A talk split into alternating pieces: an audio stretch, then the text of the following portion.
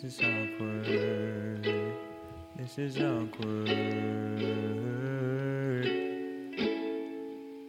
Oh, you're not wrong. That is awkward. Hello, everybody. I am Ellen Briggs. This is Awkward Gully. And with me... Mandy Nolan. Here we are, women like us, talking about awkward things. That song does make you kind of... You can feel the cringe. Your shoulders kind of raise up a little bit, don't they? Like there's a body reaction. Yeah, there's definitely got the cringe factor. I do love him. He's really cute. Today we're going to talking about Awkward Gully, where we talk about awkward experiences. We're talking about work. We're talking about work. There's always awkward things at work, isn't there? Yeah. Whether it's in the toilet. Do you know someone did, to start with the awkward, this is an awkward thing for someone else. It was awkward for me too. And it was kind of this bloke I was working with years ago, and he's really good looking. Is this in comedy? No, it's not comedy at all. This is in a setting. In a normal job. A normal job setting. And really lovely bloke, and he's just not a sexist at all. And everyone at work used to call me Amanda. Whenever I get straight jobs, I get called Amanda because that's what's on the application when I Amanda Nolan. Yeah. So anyway, it has to do with a joke. And I he goes, and it's because I'm in my early 20s then, and I'm a comedian. And and I'm still doing comedy. He goes, well, starting out, and he goes, "Hey, I heard a joke with your name in it." He goes, "What's better than eating Amanda Wren?" And then he goes, and as he says it, he realises, he goes, "Eating Amanda." Out. Oh! It was in front of all these people. Oh, no. And he went like so red. Like he went – because he's just – like that's the kind of stuff you get a dude sacked for. Like the guy made a joke about eating me out. Like, and if there's any more gross expression for, cunnilingus, it's eating out. Like being eaten, like whole eaten out. Like saying it is like, it's really gross. You would never say, "Could you eat me out?" Like, oh, it's like you just. And he said it in the daytime in a workplace, completely sober, and it was sort of like I blushed. Everyone just went quiet, and then because everyone at that moment at work thought about eating me out. Yeah. it was fucked up. Yeah, and I've never forgotten it. That was 30 years later. Wow. I would have been 23. I'm 53. That's 30 years later. Even whenever I think about that, I still get that gross feeling. Ooh. And I laugh because – and everyone, someone goes to tell me that joke, I went, "Do not tell me that joke. I've got it's a trigger." No, I bet he thinks about it too. Yeah, I reckon that's his awkward moment. Mm. Such a nice bloke. He didn't mean it. I just knew he didn't mean it. He wasn't being gross at all. And it was just watching him. He was so deep in it and he went, "Oh, he has to say the punchline now." Nasty. So, I mean, back then, I worked for the federal government when I was in my early 20s. Some of the things that were said terrible. Were unbelievable. But, I was friends with all these people I worked with, but some of the blokes who were, maybe 15 or 20 years older than me, so they were all in their 40s, they were so inappropriate. What did they say? Oh, well, there was one guy in our department who was very young. He was probably only a couple of years older than me, and he clearly had a toupee, right? He couldn't embrace and all the other guys that I was friends with. So he's like 28 with a toupee. Yeah. Oh, that's wrong. Sad. That's awkward to start with. That was awkward. That's already like, ooh. And all the other guys that I worked with wanted to pay me $50 to sleep with him to see if it was permanently attached. Can you imagine doing that now? Like, and of course I laughed about it. Did you fuck him? I got 100. Oh, you got 100 No, bucks. I didn't. He had a toupee, for fuck's sake. Come on. Imagine halfway through having sex, just like trying to rip it off. Tugging on his poop. I just really like, oh, yes, yes. Tug, tug, tug. And then it goes flying off. I know. No, I did not have sex with him. That was like.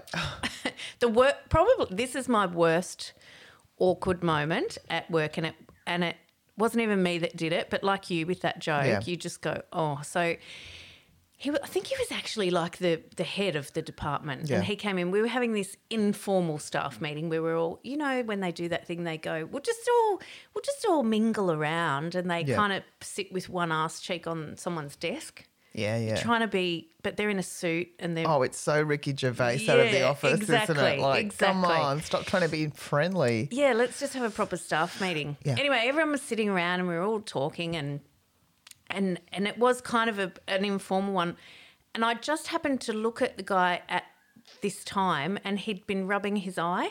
Yeah. And as I looked at him, he got an eye goober out of his eye and put it in his mouth. Oh no! Yeah. And he saw me see him. Oh, Ellen. Isn't that disgusting? Oh. Who does that? I feel sick. I mean, that's like picking your nose and eating it. Oh, my God, that was like... As an adult. Hey. And every time I saw him afterwards, I know he looked at me and went... He needs to be struck off. Everything. Struck off. The earth. He needs to go. That's not good. Isn't that gross? Yeah, that's beyond gross. I've never even seen anyone do that, you know. I have never since that. I can handle nose picking more than that. That is gross. Yeah, an eye goober. Oh, it's just like eye goober. No, I want to touch my eye and eat it. It is pretty bad. That was awkward. I did have one of my awkward moments. I got a job when I moved to the Northern Rivers, and I moved here and I was working as a waitress. And that was awkward too, because I'd been at uni and I left uni before I finished, so I had 2 subjects to go. I was just doing an arts degree, but I'd kind of gone through. I'd done sociology. I did 5 years philosophy. I did journalism. I did anthropology. I finished my major in literature and literary theory, but everything else, I had about 5 other areas. I was 1 subject short of a major. But my mother couldn't almost come up with it and never got it done right. But I've been there at uni so long, and all the subjects I did, particularly in drama and English, I was like at the top of like really well, doing well. So the English department had employed me as a tutor. So I was tutoring first year drama students for about 2 years before I left. And then I took off. And I'm working in Byron in a cafe, and you know, it was called Ringo's Burger Cafe, and someone and I was as you know, serving burgers and chips, and someone that I tutored a couple of years before comes to the counter and goes, "Mandy, how are you?" And I'm like, I just got that real shame of I was doing really well and now I'm your waitress. Aww. And I went, "I'm really good, thanks. How are you?" "Oh, great to see you. You want this?" I went, "Do you want sauce on your chips?" I had to say, "Do you want sauce on your chips?" to someone I'd taught, and I have to say I did actually feel I was really kind of felt that. Ashamed. I felt really ashamed. That was really awkward because I went, you know, here I was at the time the kind of little rising star within the department, and now I'm putting sauce on chips. Isn't that sad that we feel like that we value ourselves on what we're doing on our job? Yeah, we do, but it's hard not to feel like that. Absolutely. When you're asking. That's a very humbling question, "Do you want sauce on your chips?" to someone that you'd met in academia. Yeah. You know. Where, you know, there is sauce, nor is there sauce. Is there sauce, nor is there sauce? Let's debate the existence of sauce. Oh, phone's getting farty. So that was really hard. So and to get out of that, funny, to stop waitressing, I decided I wanted a proper job here. So I applied for a job in the disability sector, and this beautiful job. I went working as a vocational support worker to, at the time, it was people with developmental disabilities or intellectual disabilities in a herb nursery setting. And I went, wow, there's no better job. I had no experience at all, and I had nothing. And I did essential requirements was previous experience and a license. And I went, okay.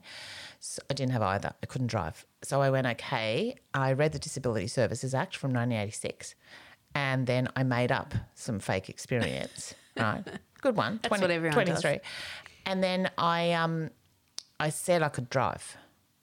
I had a license, but I didn't. But I never drove unlicensed. I just avoided driving for 6 months, and I became so good. I got the job because I knew how to speak to normalisation. I really loved it, and I avoided driving all the time, always avoided it, till eventually my boss goes, you can't drive, can you? I went, no, can't. And she goes, I should sack you right now, but you're actually doing a really good job, so I'm going to give you one opportunity. So then I had to get the licence. And that's the woman I had to go with, the creepy old driving instructor. Failed 3 times, and the worst time as part of the work, because the licence was essential, so I couldn't give up. I'm driving up to Mwurlumbah to get my licence, and my dress exploded, my sundress, and it fell down and my boobs were out. And he would not let me cover my boobs. I put my hands over my boobs. He goes, no, 10 to 2 on the wheel. And I had to drive from about Mooball with my tits out. I'm surprised he didn't take you to Grafton. I know. It was so, we're just going to do another RTO here. I did get my license that day. We're just going to drive for another 4 hours. But I tell you what, having your tits out, I mean, that was sort of work because I had to do it for work. But yeah, that was being discovered by your boss for being kind of making it up. And I just, you know what it was, you didn't kind of made it up. Yeah, I know. But you made it up. But you know what? I knew I was going to be really good at it. Yeah. The job. Like, it's kind of one of those things, isn't it? Like, it was, you have to meet the criteria. Part. And if I just went in and go, I don't meet the criteria, you wouldn't have even get an interview. Mm. And because I met the criteria, they got to see that I was, and I spent 4 years working with that service completely. But I, you know, I'm not encouraging anyone to make shit up. But I was desperate to get a job. I think everyone does. Yeah, like that. But I just thought it was funny. I read the Disability Services Act. Yeah. Like I went, oh, it's such a good thing. If you're gonna make it up, you have to really gotta do your research. Anyway, that taught me a lot. I was a young woman. I had a very great manager who showed great empathy. Good. But she knew, she was onto it. I think she knew I didn't have any previous experience as well, but she said, you're natural at this, so you're okay. But great. Watch it. Two very awkward moments there. They were very awkward. Your boobs out and being sprung for lying on your job interview. About how long did I think I was going to go saying I could drive? And I went, because you had to drive. Driving is a big part of the job because we grow plants and then we'd take, to actually facilitate integration in the community, you'd take, you know, one of the people that worked at the nursery, you know, with you on a sales trip. So they'd help you unload boxes and stuff. And there were probably 2 sales trips a week of which you were supposed to do. And I'm always so busy going, I've just created this new training program, and I was always innovating like these amazing ideas of and they were really good ideas, but to keep me there. Just to get out of driving. Just so I couldn't drive. I went, I can't do it again. I'd love to go out, but I'm really doing this. That's funny. Sneaky. I when I started at Byron Shire Council, well, I was working at Lismore Uni at the time, and then I went for the job at council and I got it. And so I go back to the uni and give my 2 weeks' notice, and about 3 days later, the whole of the Byron Shire executive team is sacked. Wow. And one of them is my boss, obviously. Yeah. And so I'm like, fuck. And they're already like trying to fill somebody in my role out at Lismore Uni. So I remember being under the desk at the Lismore Uni calling the guy who gave me the job going, fuck, like completely oblivious to what's happened to him. Yeah. His whole career has just been thrown out publicly. And I'm like, do I still have a job? And next thing, one of the professors at the uni is like, is there someone under that desk? And I went, I'll be with you in a minute. So there was that. Then when I started at the council, there was a guy acting in the position of manager, and so I worked with him for a while. Then the new guy came in, and he was nervous. That was the first time he'd been promoted into a manager's position, and he was finding his way. And Byron Council is such a volatile place. I mean, he's coming into a place that his predecessor was just very publicly sacked. So he was really nervous, and he was very closed off to me. I was his executive assistant, and he was very closed off to me. He even said things like, you know, one day I just stuck my head in and I went, oh, hey, do you want a coffee? And he goes, if I want a coffee, I'll make my own coffee. Oh. And I just went, wow, well, fucking you're never getting a coffee out of me then. Well, that's it. Door closed. Yeah, that's it. Do it yourself. Banned the coffee. Yeah. That's just a courtesy thing. He cancelled coffee. He cancelled coffee. He fully cancelled coffee. I don't think – and what you didn't realise is when – that whole thing between can I get you a coffee, it's not about the coffee. No. It's about the care. Yeah, I'm going to get a coffee. I can see you're busy. Yeah, I'll get you one. How about I make you one? Yeah. I don't like him already. Oh, he actually became a very good friend of mine. But yeah. It didn't start off well. No, it didn't, and I never let him forget the coffee. I'd go, I'm going for coffee, but clearly you can make your own. Oh, yeah, you would never. He would react to it all the time. No, he was just like 2 years later, are we still fucking going on about the coffee? Yeah, we are. Yeah, it's not getting dropped. Yeah, no, that's it. Anyway, so the first week he was there, we didn't really speak. We did it, you know, I kind of handed over a couple of things to him, but he very much wanted to sit in that office and just get over everything, you know, like just get his mind into everything. Now, there was a case in, and I believe it's still going, there's a man called John Vaughan who has been taking Byron Council to court for a long time over his property. About 2 centuries. Yeah. This century and last century, I think. Yeah. So, and that had blown up just as this guy came in. And back then nothing was on, you know, nothing was digital. It was all paper. And I had spent months and months and months getting everything in like a chronological order. Like I'm talking, you know, the paperwork was unbelievable. Massive, yeah. And that Friday afternoon at about 3 o'clock, there was a huge meeting in the room, and one of the things that they were going to discuss was John Vaughan's case. And so I'd put together like a summary of these files, but it was still a lot. It was like, a foot worth of paperwork, and it was all in order, so he could literally look like he was completely over it just by picking up each folder and going through it. And I take it in then, he was really, really tall. He was about 6'4" or something. And as I walked in, I walked around kind of behind someone else with him, and I went to put them on the table, and he stood up to get out of my way, and my bottom hand just went right into his dick. Oh, no! Yeah. You touched it. You touched your boss's dick. Oh, that's weird. The first week. Yeah. And I just put the things down. He just quickly sat back down in his seat, and I just put them down, and I went, "Was there anything else?" And he goes, "No." No, thank you. Did you bring it up? Okay.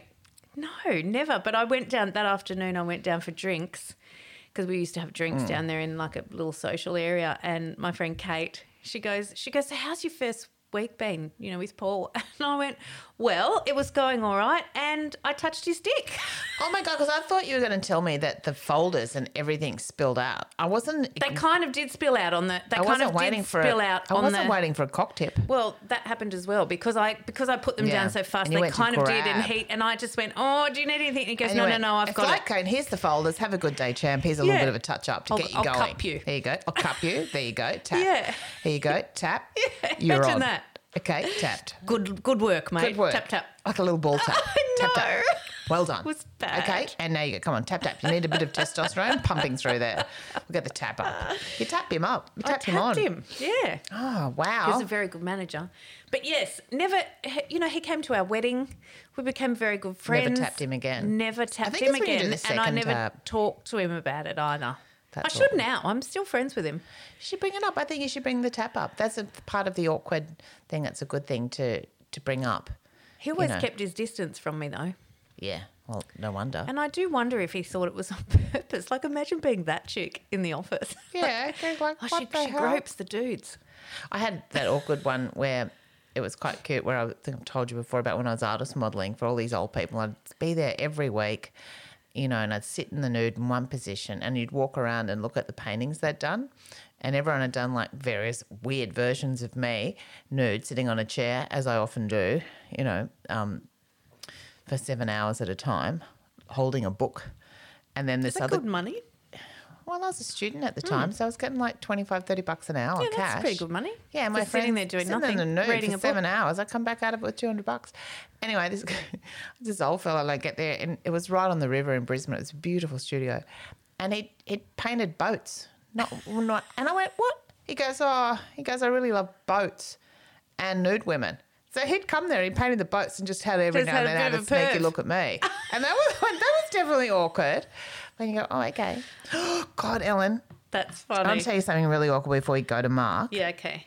It's really short because I've been a stand-up comedian now for over 30 years, and I've done stuff in the past where I've made some pretty poor judgments about things. And this guy goes, he worked for some big it's a really straight corporate firm. Like they're like tax agents or something like that, and a big accountancy firm. Oh. And I got employed. Like, do you hear what I did? I can't believe I did it, for their Christmas party, and there was probably 200 people there. So I come out and do comedy, but I decide, he goes, "We couldn't believe it. You came out in the nude." I did my reverse strip. Why would you do that? I have no memory of it. And when he told me, I went, "Oh, I did do that." I remembered. I went, I think I blocked it out because it was clearly I come out in the nude, and it. And there was people were just really uncomfortable. Apparently the CEO had to leave the room because they go, "They've just employed someone to do comedy and they're nude at the function where everyone's brought their families." Oh, no. And then so you got dressed and then did some comedy. How did the comedy go? Not that well. He goes, we still talk about it. That's like 20 years later. I'm so embarrassed. I'm still. When he told me, I'm like, oh my. Oh, did you see him recently? Yes, he came up to me recently and told me, and I went, "No way. Oh, I did do that. I can't believe some of the things I've done. I can't even blame being drunk. I planned it. Oh my planned God. That as part of my act. Yeah, I thought it was a good idea. Yeah, talk about getting to know where your pitch is. That's yeah, I teach people comedy and how to be appropriate and how to actually work your room. I don't say turn up nude to 200 accountants, the straightest people in the world out of corporate. Kind of funny. Oh, that is funny. It is funny in retrospect. I'm kind of glad that you did it. I feel a bit sick about it, but anyway. The comedy stuff, look, we'll go to Mark and then we'll talk about that. So today our guest is Mark McConville, who is a comedian, but he's also a tradie in another life and he's a very funny man. So we are going to call him right now and hopefully this all works, technology. Oh, it sounds like it's working. Hope he's there. Well, he's in lockdown. He should be. He's got nowhere else to be. Where's he going to do? What's he going to be doing? Oh, hello. Good morning. Oh, Mark McConville. It's Ellen Briggs here and Mandy Nolan. How are you? Good morning, ladies. What's going on? Well, we were just going on. We hope Mark's there, but where else would you be? You're in lockdown. Yeah, pretty much, you know, like I go for the occasional holiday into the backyard and you know, planning a trip to the garage later on today. Don't do it all before lunch. Yeah. No, that's right. You've got to stagger it. It's the little things you've got to look forward to. Exactly, like putting your pants on after midday. Like you've got to stagger out even the dressing. Do you even bother getting dressed when you've got nowhere to go? Do you just keep your jammies on? I did have a full day at Tracky Dax yesterday. Yeah. Oh, you sound ashamed. It was a confession, wasn't it? Yeah, it was, wasn't it? Yeah, and when it's cold, you know, and it's like, well, I've got no one to impress. The dogs don't care. And your wife's not even there. No, that's right. So I'd be in my trackie. Oh, well, I mostly am in my trackie pants every day anyway. Anyway, Mark, you're on our podcast. You're on our podcast today called Awkward Gully, and today we're talking about awkward moments at work. So what have you had happen? I love the way we tell you that, like we haven't actually got your previous consent to be on that. That would be awkward if you just hung up. But yeah, and you're just like, what? What freaky things have happened at work for you where you've created some – I was just telling Ellen about this corporate I did to accountants. I didn't know till a guy told me the other day, and it was so straight. I came out in the nude, Mark. What? In the nude.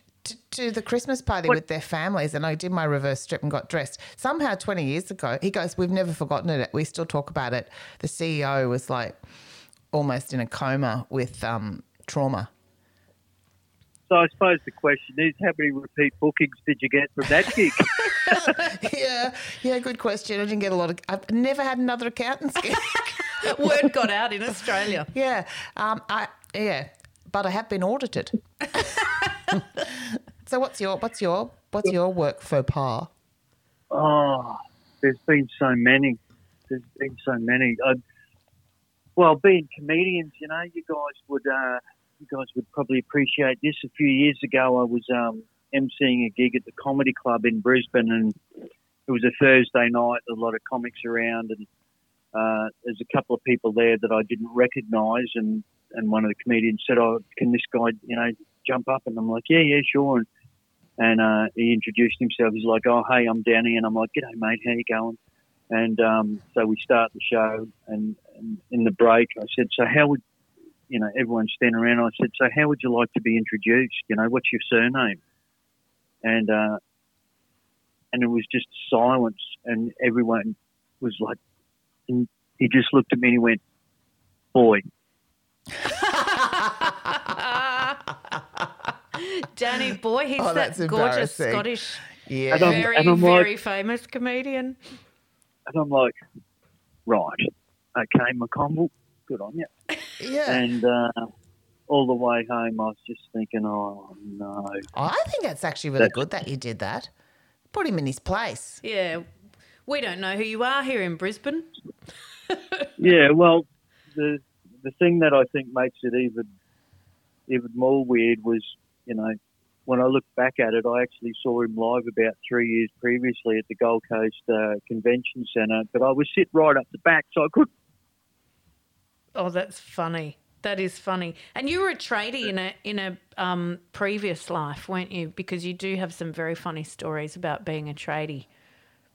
Oh, look, you know, see, back in the day when I did my apprenticeship, there was no workplace health and safety or any of that sort of stuff. But I got out of there like pretty early, and as soon as I finished my trade, I was out because welding, 4 years of welding is, it's not good. It's not good. People think welders have got red eyes because of the welding flash. They're all stoned, I'll tell you right now. The only way to get through the welding. What made you come out to think to be a welder? Why did you even think about welding? Did you just I'll just be a welder? No, I didn't. I went to college when I left school because I wanted to be a chippy. Yeah. And so I did 12 months of an engineering construction pre-vocational course at TAFE. And then when I got out of there, I just was applying for everything. This was, 1985, 86. And it just so happens that there was, heaps of apprenticeships for chippies and cabinet makers, but I wasn't getting any of them, and I ended up landing a job in a in an engineering factory doing structural engineering. So I just went, yeah, all right. Yeah, but I got out of there, I spent 10 years as a sales rep, So I ended up back in the building industry. I was selling timber to builders and garage doors and all this sort of stuff. And, oh, my God, you're the guy coming with a garage door. Yeah. So here's the thing is, when I started doing comedy, there was this crossover period where I was still repping, for maybe a couple of years. So I had a nice company car and all this sort of stuff, and which was great. Beautiful white Commodore ute. And so I was at a gig one night, just a newbie on the scene. And one of the comics who will remain nameless was pretty drunk at the gig. And after, when the gig finished, he was like, "Oh, I'm catching a taxi home." And I said, "No, I'll drive you. It's all good. I'll drive you home. You live 5 minutes from my house. It's fine." So we're driving through the valley in Brisbane, and he's like, "I think I'm going to be sick." Uh-oh. And I'm like, I've got one thing to say. It's easier to clean off the outside than it is the inside. And he goes, "Right, you are." So the next set of lights. Right, you are. I think you've just given away exactly who it is. Yeah, he wound down the window and proceeded to bark at the traffic lights outside the car. Oh. And then I'm like, "It's all right, it's all right." So then we got to his house, and I pulled up into the driveway, and he's like, "Stay here, don't go anywhere, leave the car running." I'm like, "What are you talking about?" So he runs inside, comes back like a couple of minutes later. Oh, God love him. He's got a bucket and a sponge. So he proceeds to clean down the side of the car, and he's like, "You're right, mate, it's all good, come to car, I don't want to mess it up." So I'm like, "Thanks, I really appreciate it." And then the next day I go to work, park the car in the car park, go upstairs into my office, and I'm up there for like 10 minutes, and then the boss comes up and he goes, "Can I see you for a minute?" And I'm like, "Yeah, sure, no worries." So he takes me downstairs, he goes, "Come out into the car park." And I'm like, "What's going on?" And we go out in the car park, and I didn't realise, right? So we go out, and there's my white ute, right? And the whole thing is covered in dust, except for this pristine clear at the side door. The boss is like, "Do you mind explaining to me what's going on there? You've been using your car not for work." Oh, that's funny. Like, well, I said, "I've got one thing to say. It's easier to clean off the outside than it is the in." Oh, that's beautiful. That's really cute. That's funny. I've actually got, when you were talking about introducing someone, Mark, when I first started getting gigs down at Melbourne at the Last Laugh, which is, was such an amazing club down there, and it was a big thing for, someone like me to be down there, and I was hosting this particular night, and Bruno Lucia was on. And people who are old enough will remember that he was in an Australian sitcom. And Chicky and Bay. Yeah, that's him. So I'm trying to do the right thing, and I'm introducing everyone, making them, and I go, "Please welcome to the stage, you might know him from Hey Dad," which is the wrong sitcom. And it was just at the time when Robert Hughes had been charged with and he, as we walked, when you walk past someone very much, he fucking got right up me as he's coming onto the stage, and I'm going off, he's like, "Are you a complete fucking idiot?" Like, he's just really yelling at me. Oh, no. Yeah, and then I had to go backstage and go, oh, now I've got to go back on after him. He's going to walk past me. It was horrible. Oh, that is horrible. Yeah. And I did apologise to him, but, and he was really angry, and I get it. I get it because he was in All Together Now, not Hey Dad. Yeah. And I did apologise to him, but he was really angry. And then I wanted to say to him, I never watched one either. In the audience was even fucking alive when that show was on. Nobody even listens to an intro, do they? No. Yeah, but it was awkward. And you know I tell you who listens to the intro. The comedian that you're about to introduce. Exactly. Look, have I got time to share one more quick story about that? That you've just reminded me about an intro. So, years ago, I was doing this corporate dinner for Queensland Rail, and it was a big leadership dinner. You know, there was like 300 people in the audience. Please don't tell us you got nude, Mark. No, there was no nudity. But the speaker, the keynote speaker that they had was Wayne Bennett. I love Wayne Bennett. Well, you're going to love him even more after this. So he's the very famous football coach, right, for the Broncos. So, and 2 days before the gig, the booking agent emails me his intro, right, and it's like a full-page bio. Oh, no. Like it's a full page, right? And I'm like, there's no way I'm going to read out all that, right? So I went through it and I pulled out the highlights, you know, like the premierships and, you know, so I got it down to like a paragraph. Great. Right? And so, you know, I get to the gig nice and early. No one's there. Wayne shows up and we're sitting at the table together. And I said, Wayne, look, you know, the agent sent me through your intro and it's like it was a full-page thing. I said, so I've edited it down to, you know, this paragraph if you want to have a look at it. Is there anything particular, like how would you like to be introduced, right? And he just said, just introduce me as the Broncos coach. Oh, right? I love that. And I said, right. And he goes, well, that's what I am. I'm the Broncos coach. Just say that, right?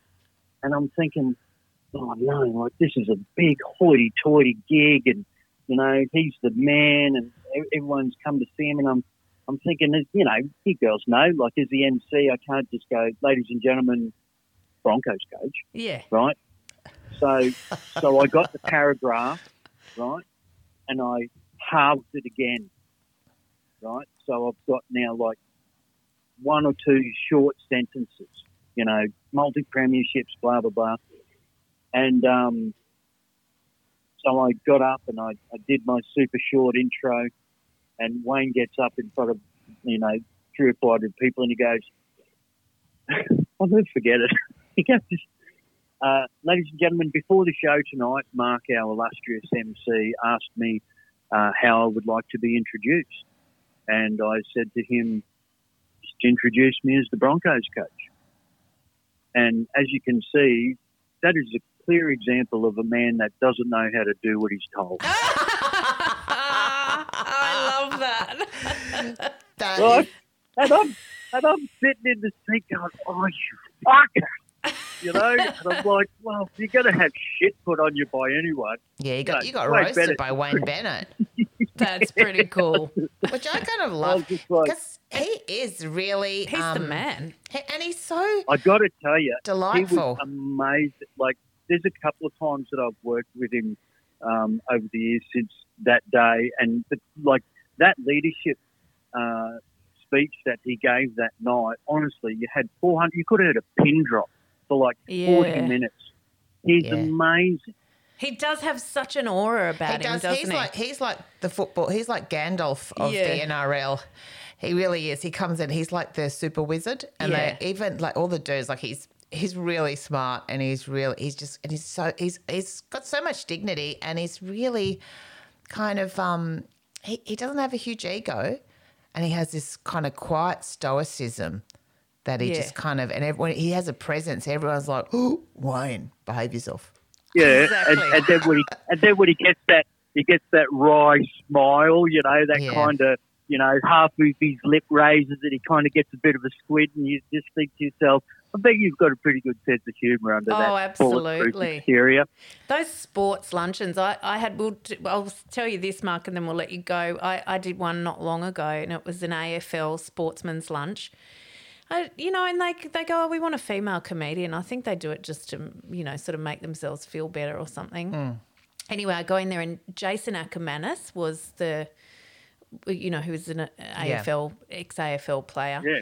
And he's three-time premiership player. There you go. See, I knew nothing about him.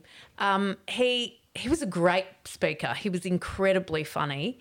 Anyway, when he came off, I'm sitting at like the VIP table, and he introduces himself and he goes, oh, are you here to do the admin for the auctions? Oh, no. Now that's an awkward moment, isn't it? Yeah. And I went, no, I'm the comedian. And he just goes, oh, fuck. Oh, fuck. I hope you use that on stage. Oh, yeah. And he goes, I said, it's amazing actually, Jason. It's 2020. Us girls get to do other things other than admin. Did you know that? And he goes, he grabs my arm with both his hands and goes, can you please not say that on stage? Oh, you go, you're too late. And I went, oh, that's my opening line. And it was too. And fuck, he was just, he actually got off his chair and got under the table, and he was like, I said I'm sorry. Do you know, can I give you one more gig, my worst gig, awkward moment? Yeah. I have some real crackers. This one, I'm doing a big fundraiser in a place called Alstonville. There's probably four or five. It's a woman who's got cancer, 400 or 500. Now, always find out what sort of cancer you're fundraising for. The whole community's come together. She may have died by now because a long time ago. Yep. And it's pretty bad. She's really well loved. And, like, it was a sport, like one of those indoor basketball things. Wow. They put out maybe 600 people. The entire town virtually had come out. Nolan's doing really well. I'm doing the comedian. Gold. I'm doing the gold. And then I used to do this thing about my where I had this kind of skin check, and they found a mole and looked like I had cancer of the twat, and the whole room goes quiet. Yeah. She had cancer of the twat. Oh, no. She had twat cancer. And I'm like, I've never not got like huge laughs. And you're like, is this thing on? And I'm going, and when you're not getting huge laughs, I went, I'll just push it harder. I'll go harder on the twat cancer. Like, who would it like? And it was like that. Talk about awkward. Someone came up and was, oh, I don't know how to tell you this, but she has ovarian cancer. Oh. I went, oh, you could have told me before I went on. That's awkward. That was awkward. Oh, how good were gigs? Remember gigs? Oh, we remember gigs. Good gigs. We have to go out. I have to go out and offend people just at the coffee shop and the just general places. I'm just doing it in the house. That's nothing. I know. It's like, isn't it crazy? You know, like, to go from like a couple of hundred a year, and it's just, oh, I miss it. It's really hard. You get frustrated. The other night I gave Alex a cup of tea, and I held the handle and like gave him the hot part of the cup, right, and made him grab it. And he goes, "You're just doing that to hurt me, aren't you?" And I said, "If I wanted to hurt you, I'd throw it in your face." She's and really... he went, do you know what? You need to get a job. Anyone that lives with comedians at the moment really knows that as soon as you do something normal, like give someone a cup of tea, you need to go, yay! Yeah. Because we just miss we really are suckers. It's a good cup of tea. I love that one. It's like being hooked on instant gratification. I say we'd all have significant ego problems. And that, don't question the delivery of the tea. I know, we go, don't worry, I just need this to fill me up. Weird when you have ladies and gentlemen, welcome to the kitchen, Mark McConville. Yeah. Da, da, da, da, da. Oh, that is a really sad. It's a sad thing. Something I just actually slightly off topic. I thought about the other day because of what's happening at the lockdown. Because I read this thing. There was a cafe in southern Queensland. Like, this is an awkward thing for those people. Like the Sunshine Coast, and the owner they weren't wearing masks in the cafe. The staff or the owner, and the police had come. They'd been fined. The owner was taken away and charged. Came back 3 hours later, and their post on Facebook was something like, you know, it's another day for freedom. We came back to the cafe and we're just sitting here. We've lit some candles and we're singing and pushing up against, you know, looking for humanity and fighting for freedom. And I went, wow, who would have known The people leading us into the future for freedom are the baristas. Yes, the baristas. It's the freedom fighters. I mean, Che Guevara maybe could have been a barista in this life. I mean, who would have thought the hairdressers and the baristas are leading us to freedom? Stop laughing. That's right. But when I said that to someone and I thought, that's a good joke, nobody clapped. Because it wasn't, it was just a conversation. Let's clap now. Thank you. See, that's the thing. Of all the careers that you could have, I reckon comedians are probably going to have the most amount of stories of awkward moments, you know, because totally. that whole you know, ethos of, well, we thought it would be funny. Yeah. Oh, and the intro thing is very important. This one involves you, Mandy. When we did a gig, you'll remember it, up at the Cabarita Sports Club. Yeah. So on the poster was Mandy Nolan and Akmal was the feature, and I came along to do the support. And Mandy whipped the crowd into a frenzy, as you know she does, Mark. And then she goes, okay, everybody, please welcome to the stage a very good friend of mine. And they're fucking clapping, they're banging their feet, they're thinking Akmal's coming on. And she goes, Ellen Briggs.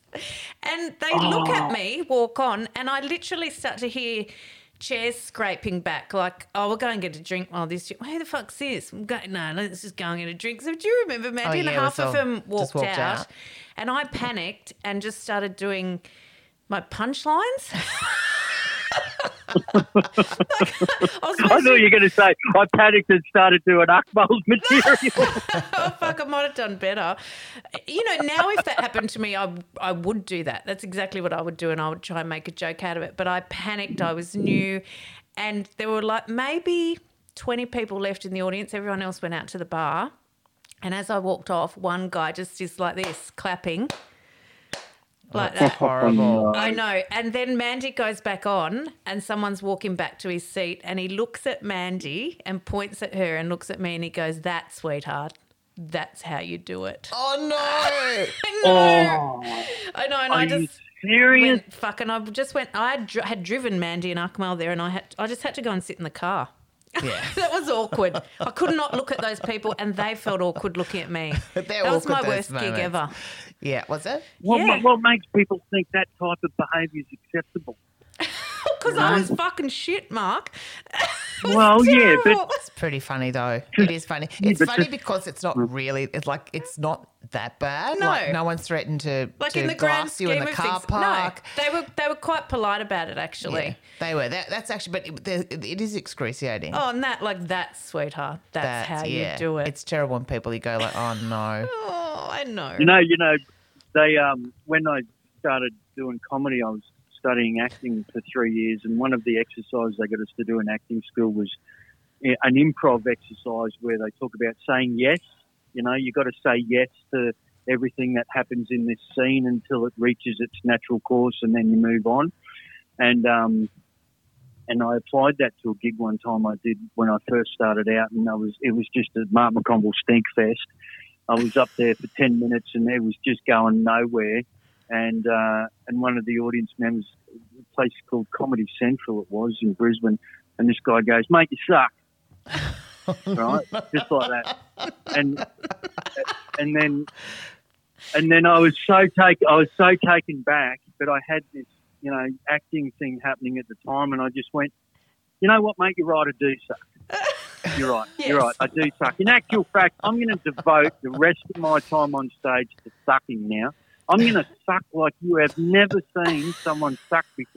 Like, you know what? You're going to be saying to your mates in a couple of days' time, I saw this comedian that you want to see someone suck this guy. He sucked hard. And then they started to laugh and went, right, thanks, see ya. See you later. Yeah, it's better going with it. That is a beautiful example of saying yes to sucking. I actually love that. I'm not about to say I've done that before, but that just... Oh, my God, that's an awkward moment. That's awkward, Mandy. Oh. All right, Mark, we're going to let you go. Thank you for your time. Oh, thanks, you guys, Mark. Have a great day. You're the best. Hey, Mark, guess what? Guess what? Let's do this. Yay! Yay, Mark! Yay. Oh, thank you. That was Mark McConville, everyone. Okay, go put your tracksuit back on. Oh. Have a good day, ladies. You too. See ya. Bye. Oh, he's funny. He is lovely. Love him. Oh, well, there you go. Lots of awkward moments there. Oh, my God, comedy is full of awkward moments. I actually love that heckle, mate, you suck. Like, it was kind of gentle really cute. Like, and really kind. Nice. Like, I'm just helping you out here, but, fuck, I'm not sure if you know. Oh, yeah. It's terrible. Suck. You suck. Yeah, sometimes you do suck. You do suck. Absolutely. You're right. Yeah, thank you. That's like you don't need TripAdvisor when you're a comedian because people tell you right there. You're right there. Nobody do that to anyone else. You don't walk out of a retail store and go, lady, you suck. Yeah, well, I think people do now. Oh, they're doing it now, but not like our job. No. People actually really do feel they've got to give you the critique as you leave. You were great. Exactly. Anyway, what else? Do you do anything else? Yeah. What do you do during the day? I know, it is awkward. Well, I hope you guys are out there and do enjoy your awkward moments because they're the fabulous things that you have at dinner parties or in those little coffee shops of moments where you're having a chat with a friend where it may be awkward, but sometimes it's just a pearler that you want to share with someone. Exactly. It's good. And today we didn't talk about poo once, which is very good. Oh, I know. I can't believe it. I did have a work poo story. We'll save that for another one. We'll save that for later because Ellen's done a few kind of poo setups on me. We might – sounds great. But I reckon we'll talk about that one. Fucking best one at the ABC Studios in Sydney. We might do some awkward toilet experiences. Let's do that. Oh, I've got so many, but it's going to be awful. Yeah, it's going to be awful. So strap yourself in. Okay, bye, everyone. Bye.